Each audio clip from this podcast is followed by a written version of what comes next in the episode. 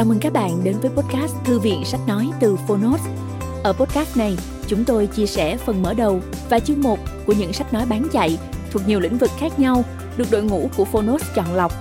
Mong là thông qua podcast, người nghe sẽ tìm thấy quyển sách phù hợp cho bản thân và cả những kiến thức hữu ích cũng như nguồn cảm hứng, kinh nghiệm giúp cuộc sống hàng ngày trở nên phong phú, hiệu quả hơn.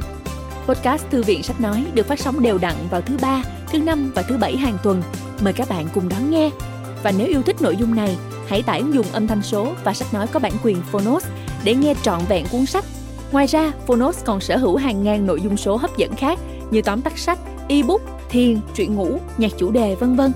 Hẹn gặp lại các bạn tại ứng dụng sách nói có bản quyền Phonos nhé. Còn bây giờ, hãy cùng lắng nghe cuốn sách của ngày hôm nay.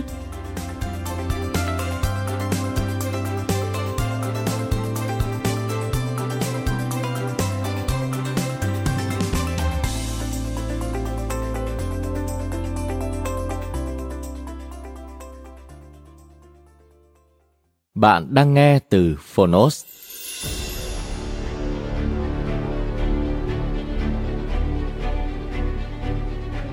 Don Quixote, nhà quý tộc tài ba xứ Mancha, tập 1 Tác giả Miguel de Cervantes. Người dịch Trương Đắc Vị. Độc quyền tại Phonos.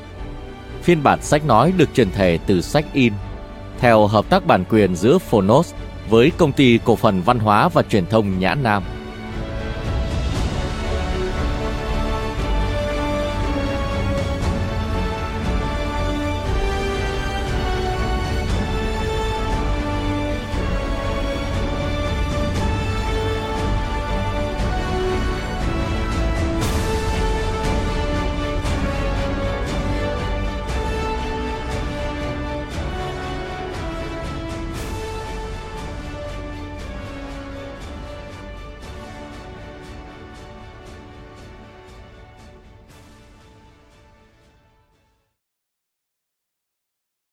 Lời giới thiệu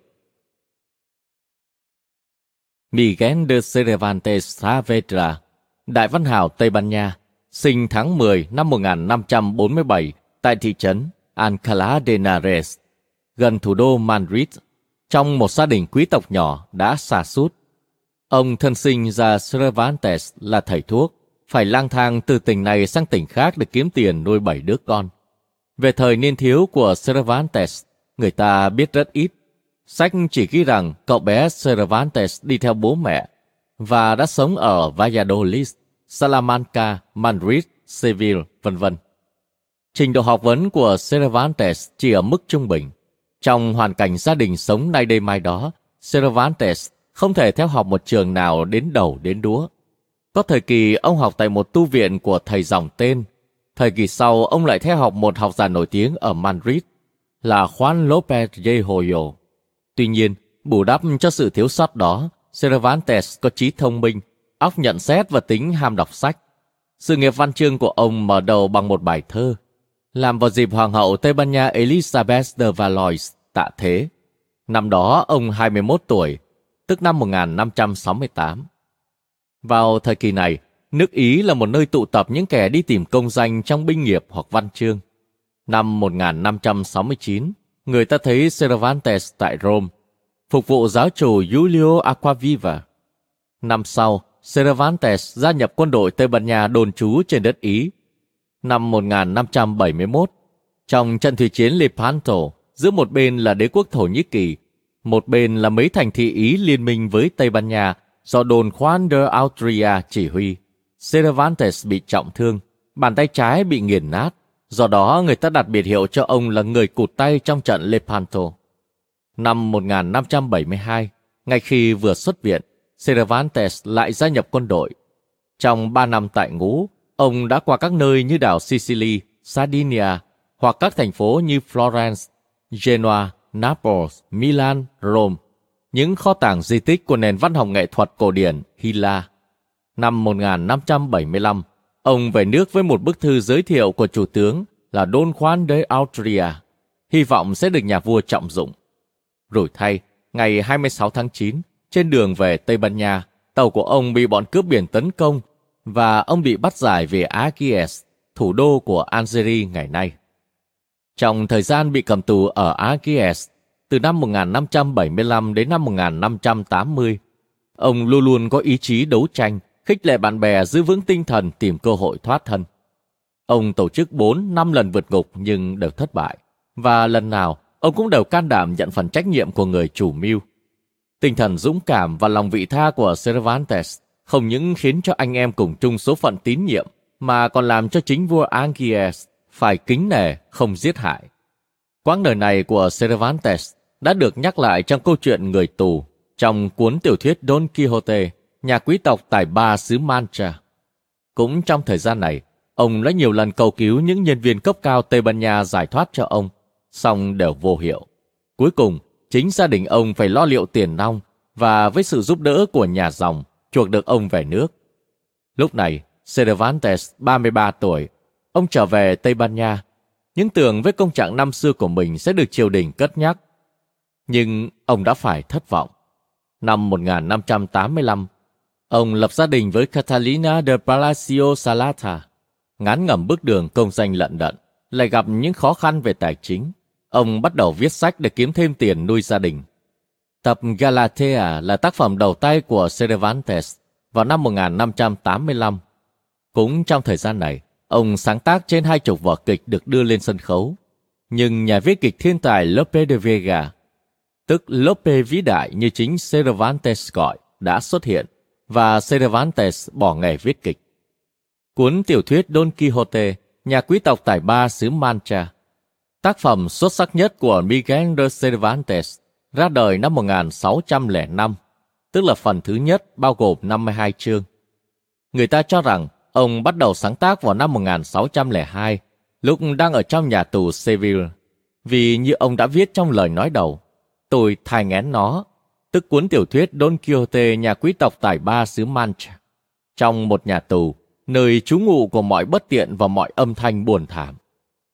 Năm 1614, ở Tarragona, bỗng dừng xuất hiện tập 2 cuốn Don Quixote, nhà quý tộc tài ba xứ Mancha.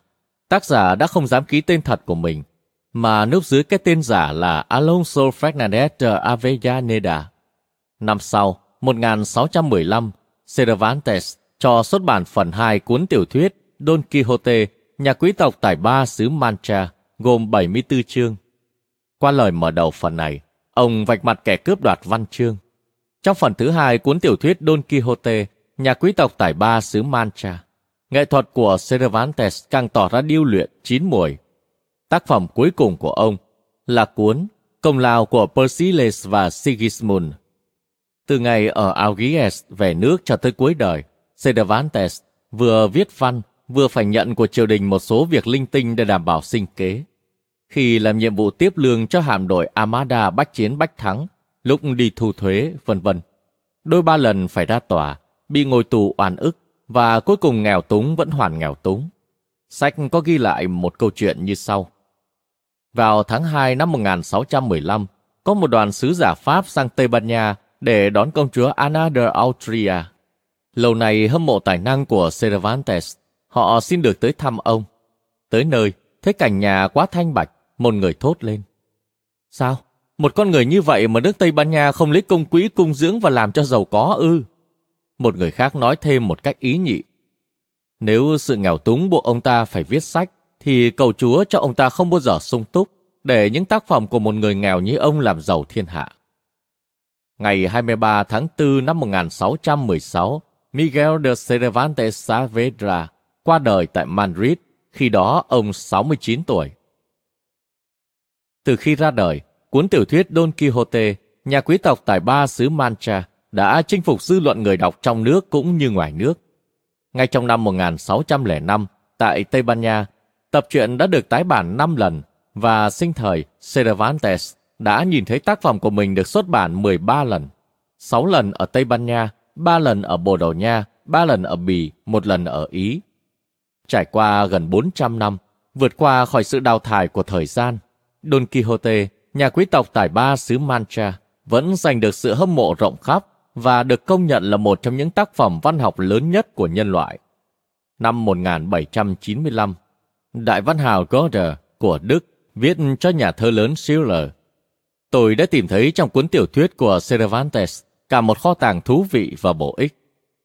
Pho chuyện thật sự đã đi sâu vào quần chúng.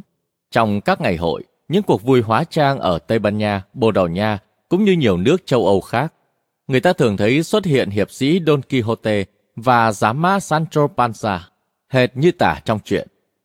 Cuốn sách đã được dịch ra hầu hết các thứ tiếng trên thế giới như Anh, Pháp, Ý, Đức, Thổ, Ả Rập, Hebrew, Phạn, Trung Hoa, Nhật Bản, Triều Tiên, vân vân và cả quốc tế ngữ. Ngót bốn thế kỷ nay, Don Quixote vẫn là đề tài của sân khấu, âm nhạc, hội họa, điều khắc, điện ảnh. Từ Đông sang Tây, từ Âu sang Á, các nhà phê bình, triết gia, các nhà văn, nhà thơ, những người làm công tác văn nghệ, không ai không xác nhận giá trị tư tưởng và nghệ thuật của cuốn truyện này. Don Quixote, nhà quý tộc tài ba xứ Mancha, là cuốn tiểu thuyết cận đại đầu tiên của Tây Ban Nha, viết theo hướng hiện thực phê phán. Trước đó, độc giả các nước phương Tây rất ham thích loại tiểu thuyết kiếm hiệp, kể những chuyện hoang đường không lệ thuộc vào những yêu cầu chính xác của sự thật, những nhận xét của ngành thiên văn học, những luật lệ về hình học hay tu tử học. Trích trong lời mở đầu phần thứ nhất, cuốn tiểu thuyết Don Quixote, nhà quý tộc tài ba xứ Mancha. Loại tiểu thuyết hoang đường đó có ảnh hưởng rất tai hại, vì nó tạo cho người đọc một quan niệm hoàn toàn sai lầm về vũ trụ, về nhân sinh, về tư tưởng, về xã hội. Sách kể lại rằng, có cả một gia đình đã khóc lóc thảm thiết khi đọc tới đoạn nói về cái chết của hiệp sĩ Amadis. Với cuốn tiểu thuyết Don Quixote, nhà quý tộc tài ba xứ Mancha, Cervantes đã chôn vùi văn chương kiếm hiệp và khai sinh cho tiểu thuyết cận đại. Schelling, triết gia Đức, đã phát biểu Chúng ta sẽ không quá lời khi khẳng định rằng cho tới nay chỉ có hai cuốn tiểu thuyết, đó là cuốn Don Quixote của Cervantes và cuốn Wilhelm Meister của Goethe. Schlegel, nhà phê bình văn học người Đức, cũng đã đánh giá Don Quixote, nhà quý tộc tài ba xứ Mancha, là tác phẩm có một không hai trong thể loại của nó, mở đầu cho tiểu thuyết cận đại. Toàn bộ cuốn tiểu thuyết Don Quixote, nhà quý tộc tài ba xứ Mancha, gồm 126 chương, là một bức tranh sinh động về xã hội Tây Ban Nha với những gam màu thật của địa phương, của thời đại. Tác giả đã đưa vào chuyện trên 200 con người thuộc đủ mọi lứa tuổi và tầng lớp, từ lão chủ quán rào quyệt đến những cô gái quán trọ nòm cũng chẳng phải thiện nhân. Từ chàng sinh viên Chrysostom si tình đến cô Maricela xinh đẹp và yêu tự do. Từ gã lái la độc ác đến tên chủ trại tham lam. Trà sứ, bác phó cạo, bà quản gia, ông thầy tu, lão chăn dê, viên cảnh sát, đám phạm nhân cùng một loạt vương tôn công tử, quan lại, nhà giàu. Và ngần ấy con người xoay quanh hai nhân vật chính là anh chàng quý tộc nhưng nghèo Don Quixote và bác giám mát Sancho Panza, một thợ cày chính cống.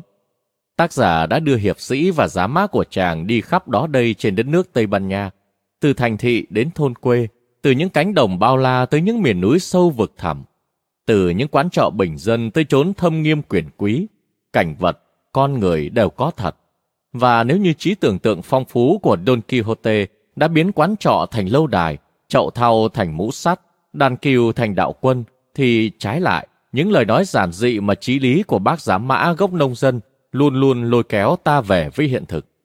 Tóm lại, Cervantes phản ánh khá toàn diện cuộc sống thật của xã hội đương thời, và ông đã thành công.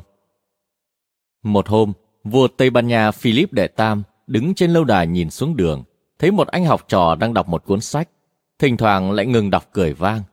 Nhà vua thầm nghĩ, hoặc tên học trò kia điên, hoặc là hắn đang đọc cuốn tiểu thuyết Don Quixote, nhà quý tộc tài ba xứ Mancha.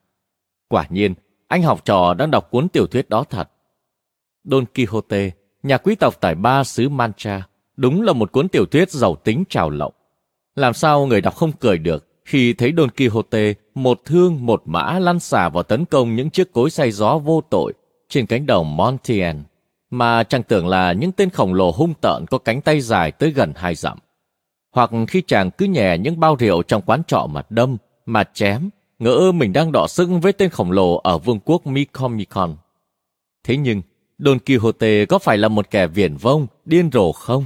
Và Don Quixote, nhà quý tộc tài ba xứ Mancha, phải chăng chỉ là pho sách kể về những hành động nực cười của chàng hiệp sĩ xứ Mancha? Bàn về tác phẩm số 1 của Cervantes, năm 1821, Byron, đại thi hào người Anh viết, đó là cuốn truyện buồn nhất và nó càng buồn vì làm chúng ta cười. Prosper Mérimée, nhà văn thế kỷ 19 của Pháp cũng đã nói, bất hạnh thay, kẻ nào không có được một vài ý nghĩ của Don Quixote và không dám cả gan nhận roi đòn cùng sự chế giễu để bênh vực kẻ yếu hèn. Có hai cách đọc tiểu thuyết Don Quixote, nhà quý tộc tài ba xứ Mancha. Một là đọc trên những dòng chữ, và ta sẽ thấy toàn bộ phò sách là mũi nhọn tấn công vào tiểu thuyết kiếm hiệp.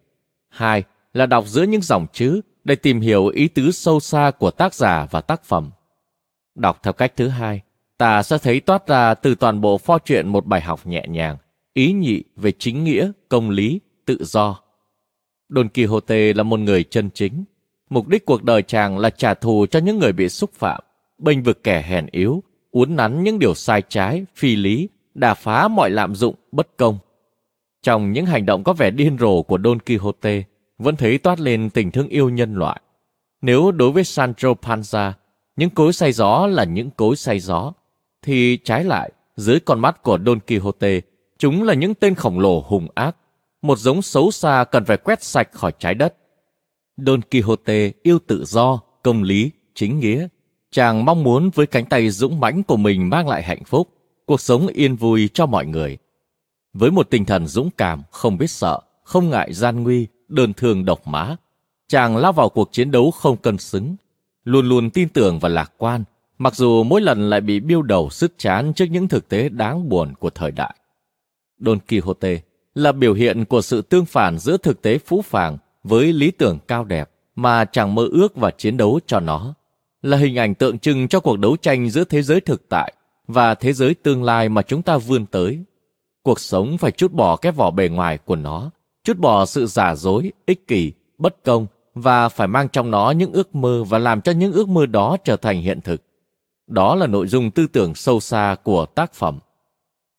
Don Quixote, nhà quý tộc tài ba xứ Mancha, là một pho tiểu thuyết trường thiên bằng tiếng Tây Ban Nha.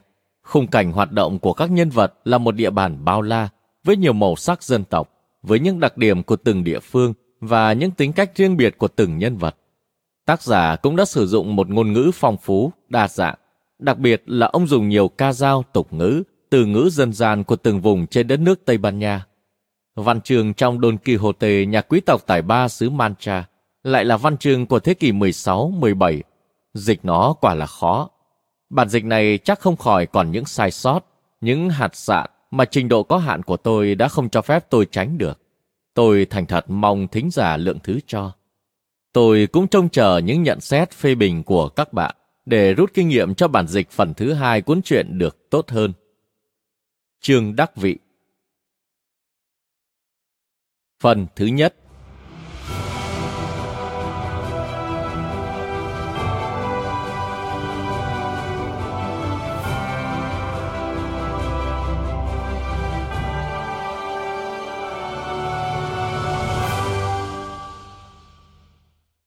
Lời nói đầu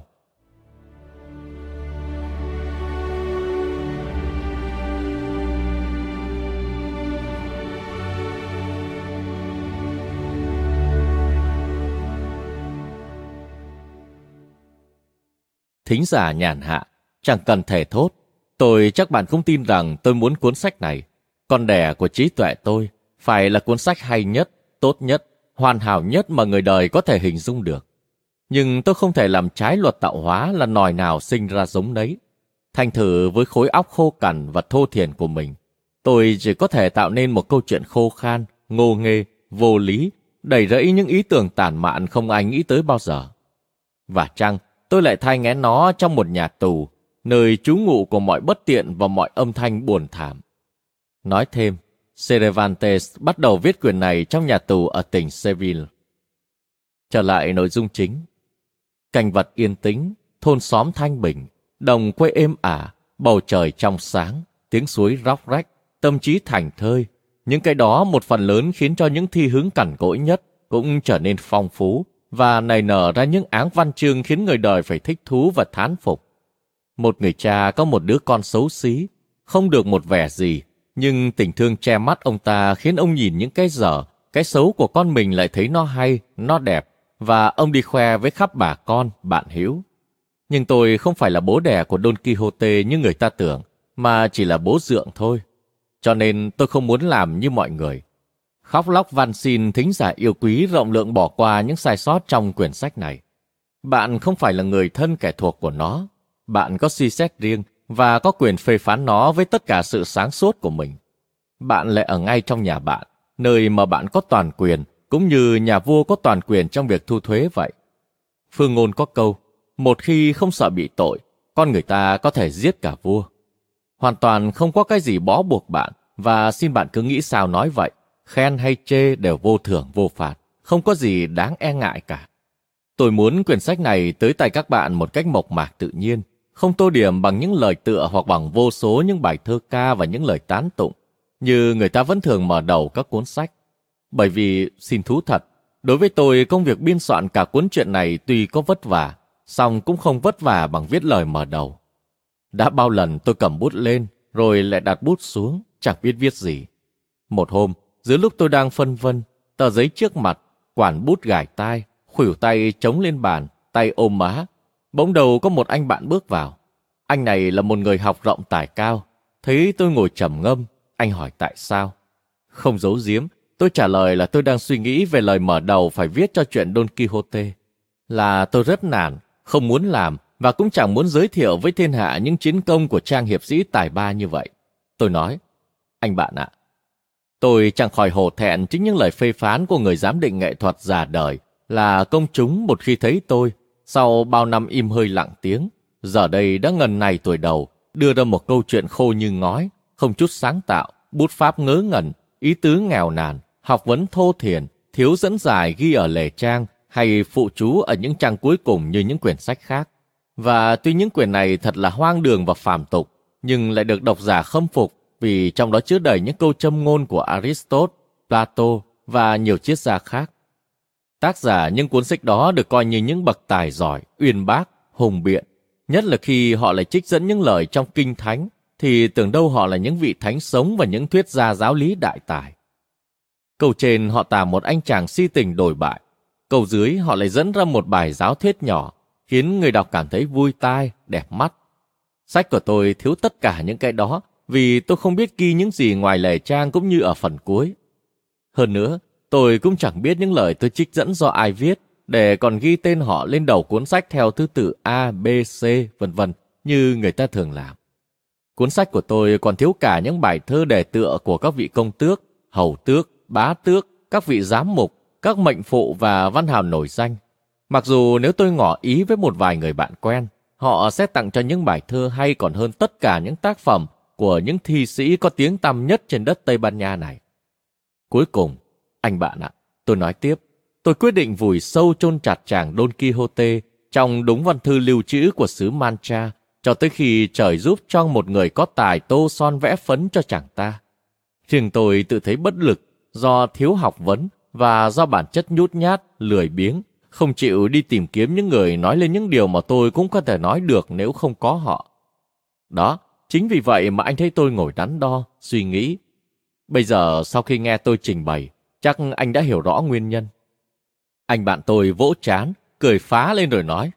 Lạy chúa, bây giờ tôi mới biết là té ra tôi đã nhầm. Anh bạn ạ, từ bao lâu nay cái bạn với nhau, tôi cứ tưởng anh là con người khôn ngoan và thận trọng. Giờ đây, tôi thấy giữa anh và con người đó có một khoảng cách khá xa, cũng như trái đất cách xa mặt trời vậy. Làm sao những việc còn con dễ giải quyết như thế lại có thể chi phối được một trí tuệ già dặn như anh?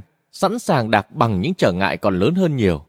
Thực ra, điều đó phát sinh không phải từ sự thiếu tài năng, mà từ sự lười biếng quá mức và sự thiếu suy nghĩ. Muốn biết tôi nói có đúng hay không, xin hãy lắng nghe và chỉ trong khoảnh khắc. Anh sẽ thấy tôi gạt bằng mọi trở ngại và khắc phục được hết những thiếu sót mà anh vừa nêu ra. Nó đã khiến anh phải do dự, lùi bước, không dám cho ra mắt độc giả cuốn truyện về chàng Don Quixote chứ danh, ánh sáng và tấm gương của giới hiệp sĩ giang hồ. Nghe anh bạn nói, tôi bèn hỏi lại.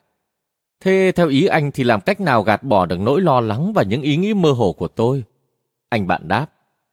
Trước hết là những bài thơ ca hay những lời tán dương do những nhân vật có chức có quyền đề tựa.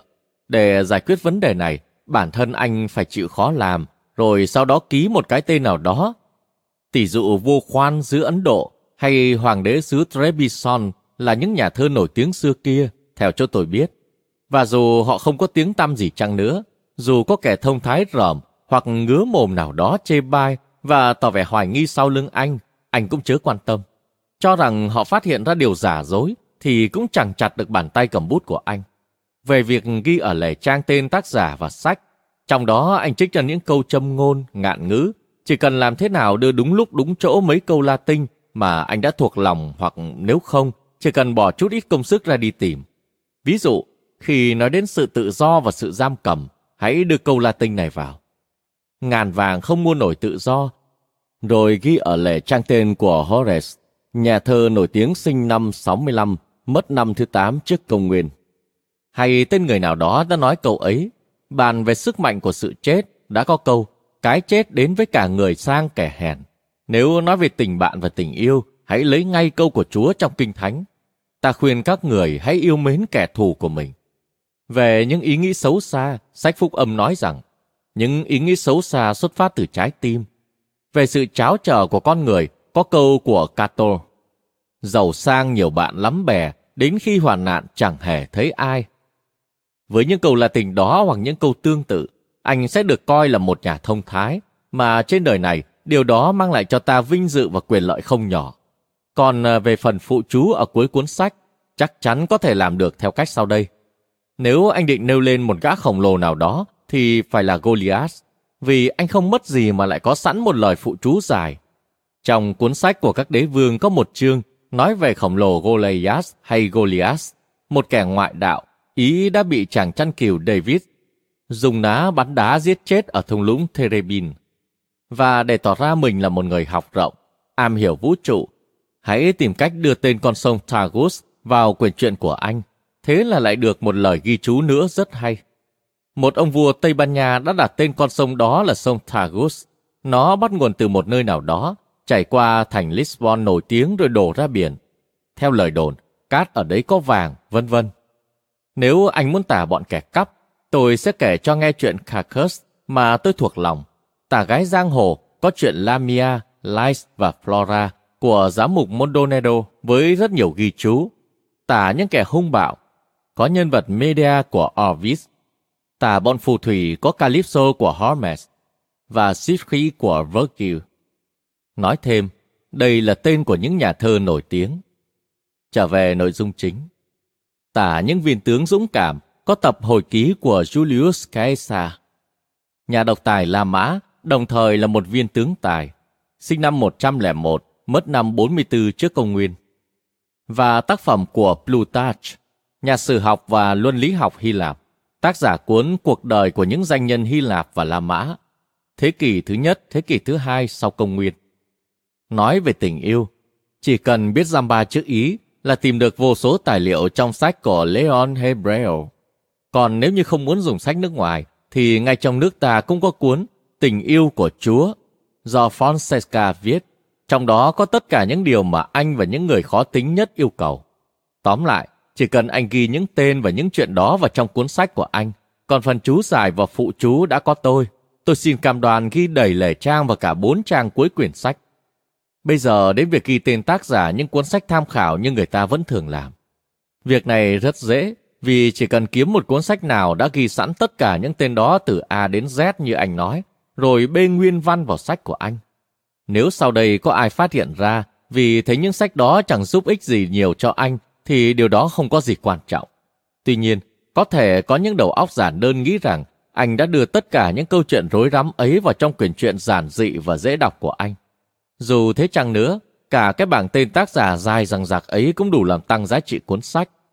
Và chăng, ai lại mất công đi kiểm tra xem anh có dựa vào những tác giả đó hay không?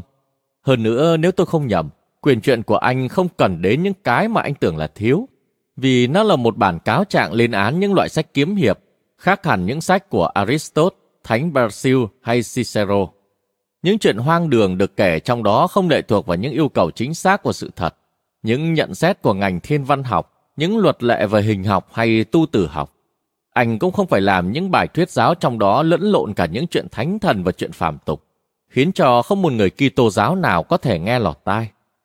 Có điều là phải học tập cách viết, học tập càng tốt văn càng hay, và chăng tác phẩm của anh chỉ nhằm đánh đổ uy tín của những sách kiếm hiệp trong đám độc giả tầm thường, nên nó cũng chẳng cần tới những câu châm ngôn của các triết gia, những lời dạy trong kinh thánh, những bài thơ ca, những diễn văn hòa mỹ hay những chuyện phi thường.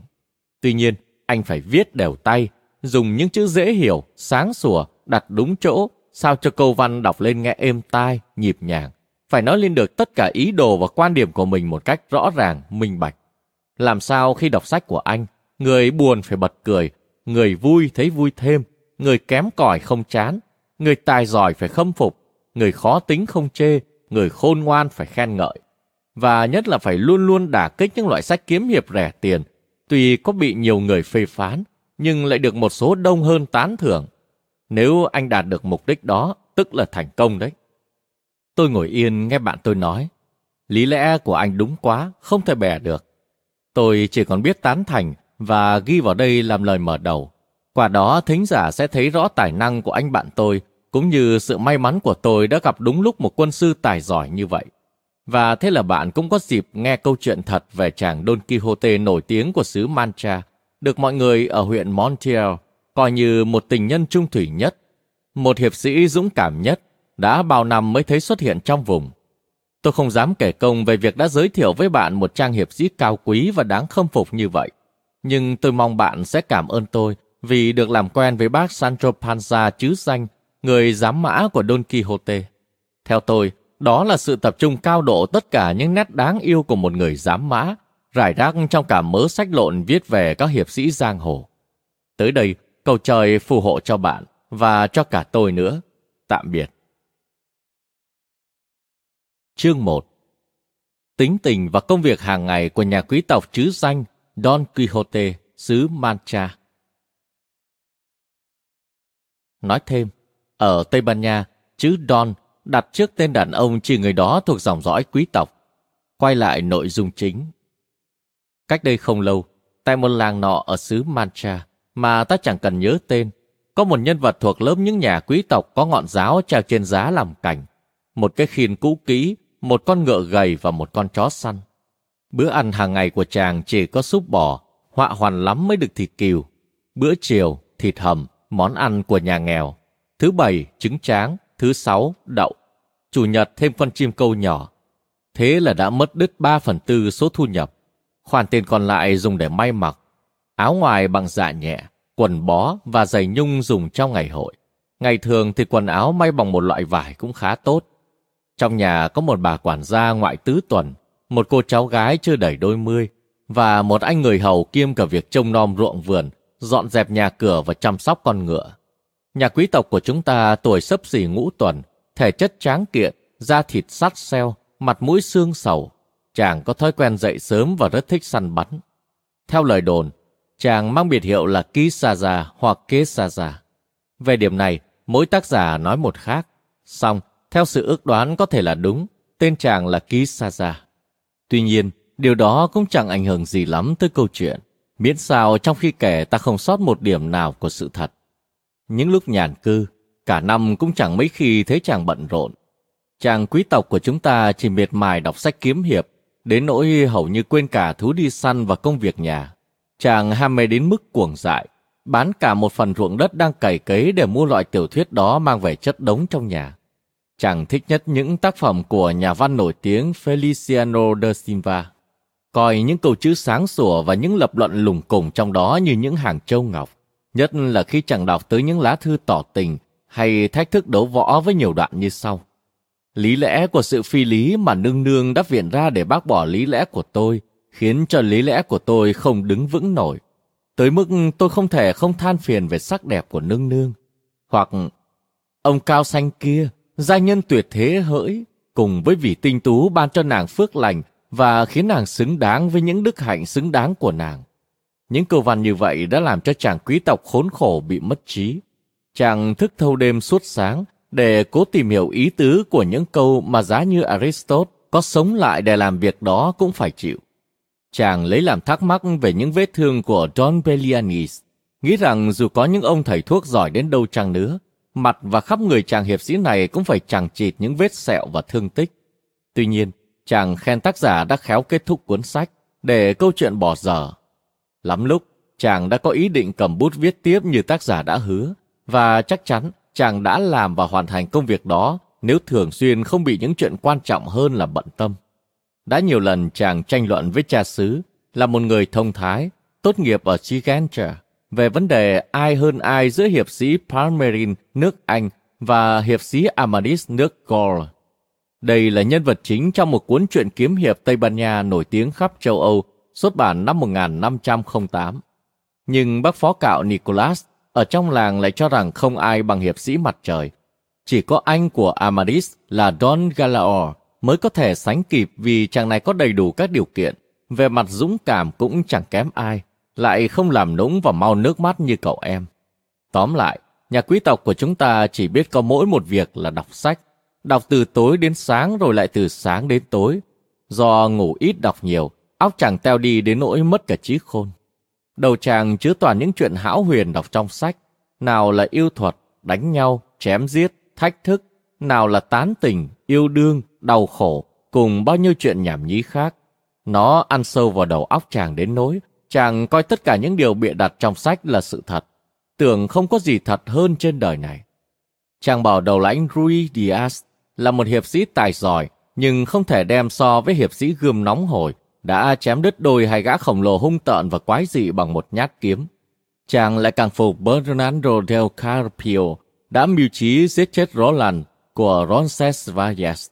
Mặc dù hiệp sĩ này được pháp thuật phù trợ, giống như cách Hercules bóp chết Antaeus khổng lồ, con trai thần đất. Nói thêm, Hercules, một vị bán thần trong thần thoại Hy Lạp và La Mã, biết rằng người khổng lồ Antaeus còn sức mạnh một khi đôi chân còn chạm mặt đất. Hercules nhấc bổng địch thủ lên, do đó đã giết được Antaeus. Trở về câu chuyện. Chàng ca ngợi Morgante, tuy thuộc giống khổng lồ kiêu căng và thô bạo, nhưng tính tình lại hòa nhã và lễ độ. Chàng phục nhất Reynan xứ Montaban, đặc biệt khi anh chàng này rời khỏi lâu đài đi cướp bóc lung tung, thậm chí vượt biển đánh cắp pho tượng Mahomet bằng vàng ròng như kẻ trong sách. Còn đối với tên phản bội Ganelon, giá như đã được nó mấy cái thì dù có phải đổi cả bà quản gia lẫn cô cháu gái, chàng cũng vui lòng. Thế rồi, trong lúc đầu óc rối loạn như vậy, chàng quý tộc của chúng ta bỗng nảy ra một ý nghĩ vô cùng kỳ quái mà một kẻ điên rồ trên đời này cũng không bao giờ nghĩ ra. Chàng cho rằng muốn tên tuổi mình được rạng rỡ và bản thân mình giúp ích được cho nước nhà, chàng cần phải làm hiệp sĩ giang hồ. Một thương một ngựa chu du thiên hạ, tìm kiếm chuyện phiêu lưu, làm những việc mà các trang hiệp sĩ giang hồ đã làm như viết trong sách, bình vực kẻ hèn yếu, đạp bằng mọi gian nguy, để tiếng thơm lưu truyền mãi mãi. Chưa chi chàng quý tộc đáng thương của chúng ta đã mơ tưởng, bằng cánh tay dũng mãnh của mình, soảng ra chàng cũng sẽ chinh phục được vương quốc Trebisons. Và say sưa với những ý nghĩ hay hò đó, chàng vội vàng thực hiện điều mong ước. Thoạt đầu, chàng đánh bóng những vũ khí đã han gì của các cụ tổ để lại, vứt ở một xó từ hàng bao thế kỷ nay. Trong lúc hì hục lau chùi và sửa sang lại chúng, chàng bỗng phát hiện ra một thiếu sót lớn là chiếc mũ sắt chỉ còn một nửa. Chàng bèn lấy bìa cứng, mang hết tài khéo léo ra cắt một miếng đắp vào tạo thành một cái mũ, nòm cũng có vẻ đàng hoàng. Rồi muốn thử xem nó có cứng cáp đủ sức chịu đòn không, chàng tuốt gươm chém luôn hai nhát. Mới nhát đầu, cả công trình làm trong một tuần lễ bỗng chốc tan tành. Thấy chiếc mũ vỡ toác một cách quá dễ dàng, chàng chẳng khỏi lo ngại và muốn cho bảo đảm chàng ra công làm lại. Lần này, chàng ghép một cái đai bằng sắt ở bên trong và lấy làm hài lòng thấy chiếc mũ chắc chắn hơn. Tuy nhiên, chàng cũng chẳng thử lại làm gì, coi như chiếc mũ đã tốt lắm rồi. Xong việc, chàng đi thăm con ngựa. Mặc dù con vật non thảm hại hơn cả con Gonella, chỉ có da bọc xương. Chàng cho rằng con Bucephalus của Alexander hay con Babiaka của đầu lãnh cũng không theo kịp nó. Trong bốn ngày liền, chàng suy nghĩ tìm cho nó một cái tên vì theo chàng, không có lý do gì ngựa của một trang hiệp sĩ tài ba lỗi lạc, lại không có một cái biệt hiệu thật hay. Chàng muốn cái biệt hiệu đó phải nói lên sự đổi thay của nó, từ một con ngựa tầm thường trở thành tuấn mã của trang hiệp sĩ giang hồ. Và chăng, một khi chủ nó đã đổi nghề thì tất nhiên nó cũng phải mang một cái tên thích hợp với công việc mới của nó. Sau bao lần đặt rồi lại bỏ, thêm rồi lại bớt, chàng quyết định gọi nó là Rosinante. Theo chàng, cái tên đó hay, kêu lại có ý nghĩa, giới thiệu được con vật trước kia là một con ngựa tầm thường và bây giờ đứng đầu tất cả những con ngựa trên đời. Nói thêm, Rosinante, một danh từ ghép gồm chữ Rosin, tức là con ngựa tầm thường, và chữ Ante, tức là trước kia, đứng đầu. Trở lại câu chuyện. Hài lòng về cái tên mới đặt cho ngựa, chàng cũng muốn đặt biệt hiệu cho mình. Thế là lại mất 8 ngày nữa. Cuối cùng chàng tự xưng là Don Quixote. Quixote còn có nghĩa là bộ phận áo giáp che bắp đùi. Do đó, các tác giả viết về câu chuyện có thật này cho rằng họ của chàng không phải là Quesada như nhiều người nói, mà là Quixada. Người nào tên là Quixote thì họ phải là Quixada. Nhưng chàng sực nhớ rằng trước kia hiệp sĩ Amadis dũng cảm không chịu mang cái biệt hiệu cọc lốc là Amadis mà lại ghép thêm tên tổ quốc vào thành Amadis nước Gaul với ý muốn làm cho nước mình trở nên lừng lẫy. Thế là chàng cũng ghép thêm tên xứ sở vào thành Don Quixote xứ Mancha để à, giới thiệu nơi sinh trưởng của mình, đồng thời làm rạng rỡ quê hương mình. Sau khi lau chùi vũ khí, sửa chữa mũ mãng, đặt cho ngựa và cho mình một cái biệt hiệu khá oai, chàng thấy còn một việc nữa là phải tìm một tình nương, vì một trang hiệp sĩ giang hồ không có người yêu, ví như cây không lá không quả, như xác không hồn. Chàng thầm nói, nếu trời bắt buộc, hoặc nếu số phận ta may mắn, ta chạm trán với một gã khổng lồ. Điều thường xảy ra với các hiệp sĩ giang hồ. Ta quật ngã được nó hoặc chém nó đứt đôi, hoặc ta đánh bại nó và bắt nó quy hàng, mà ta lại có một tình nương dịu hiền để bắt nó tới trình diện thì thật hay biết mấy. Ta sẽ bắt nó quỳ trước mặt nàng và nói với nàng bằng một giọng khúm núm, phục tùng. Thưa phu nhân, tôi là khổng lồ Caraculiambro, chúa đảo Malinrania, hiệp sĩ Don Quixote xứ Mancha, mà người đời không đủ lời ca tụng, đã đánh bại tôi trong một cuộc độc chiến và ra lệnh cho tôi đến trình diện phu nhân để tùy phu nhân định đoạt số phận của tôi. Ôi, chàng hiệp sĩ của chúng ta sung sướng biết bao sau khi thốt lên những lời lẽ hùng hồn như vậy, và nhất là sau khi đã tìm được người đẹp để đặt tên. Theo lời đồn, đó là một cô thôn nữ xinh xắn ở làng bên. Có một thời kỳ chàng đã phải lòng, mặc dù cô này không hề biết chàng và cũng chẳng đoái hoài đến chàng. Tên cô là Aldonsa Lorenzo. Nói thêm, Aldonsa là một cái tên phụ nữ khá thông dụng, còn gọi là Dulce. Do đó Don Quixote đặt biệt hiệu cho người yêu là Dulcinea. Trở lại câu chuyện, chàng thấy cô ta xứng đáng để chàng thờ phụng. Muốn cho tên cô tương xứng với tên chàng và cũng na ná tên các công chúa, công đương, chàng bèn gọi cô là Dulcinea làng Toboso vì cô sinh ra ở Toboso. Theo chàng, cái biệt hiệu đó nghe êm tai, hay tuyệt và cũng có ý nghĩa như cái biệt hiệu của chàng và của con ngựa.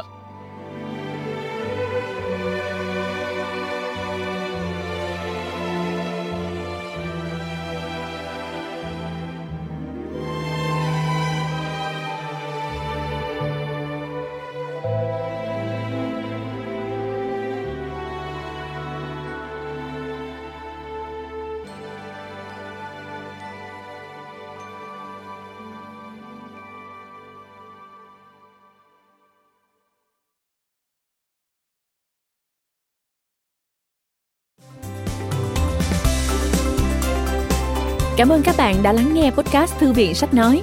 Podcast này được sản xuất bởi Phonos, ứng dụng sách nói có bản quyền và âm thanh số dành cho người Việt. Hẹn gặp lại ở những tập tiếp theo.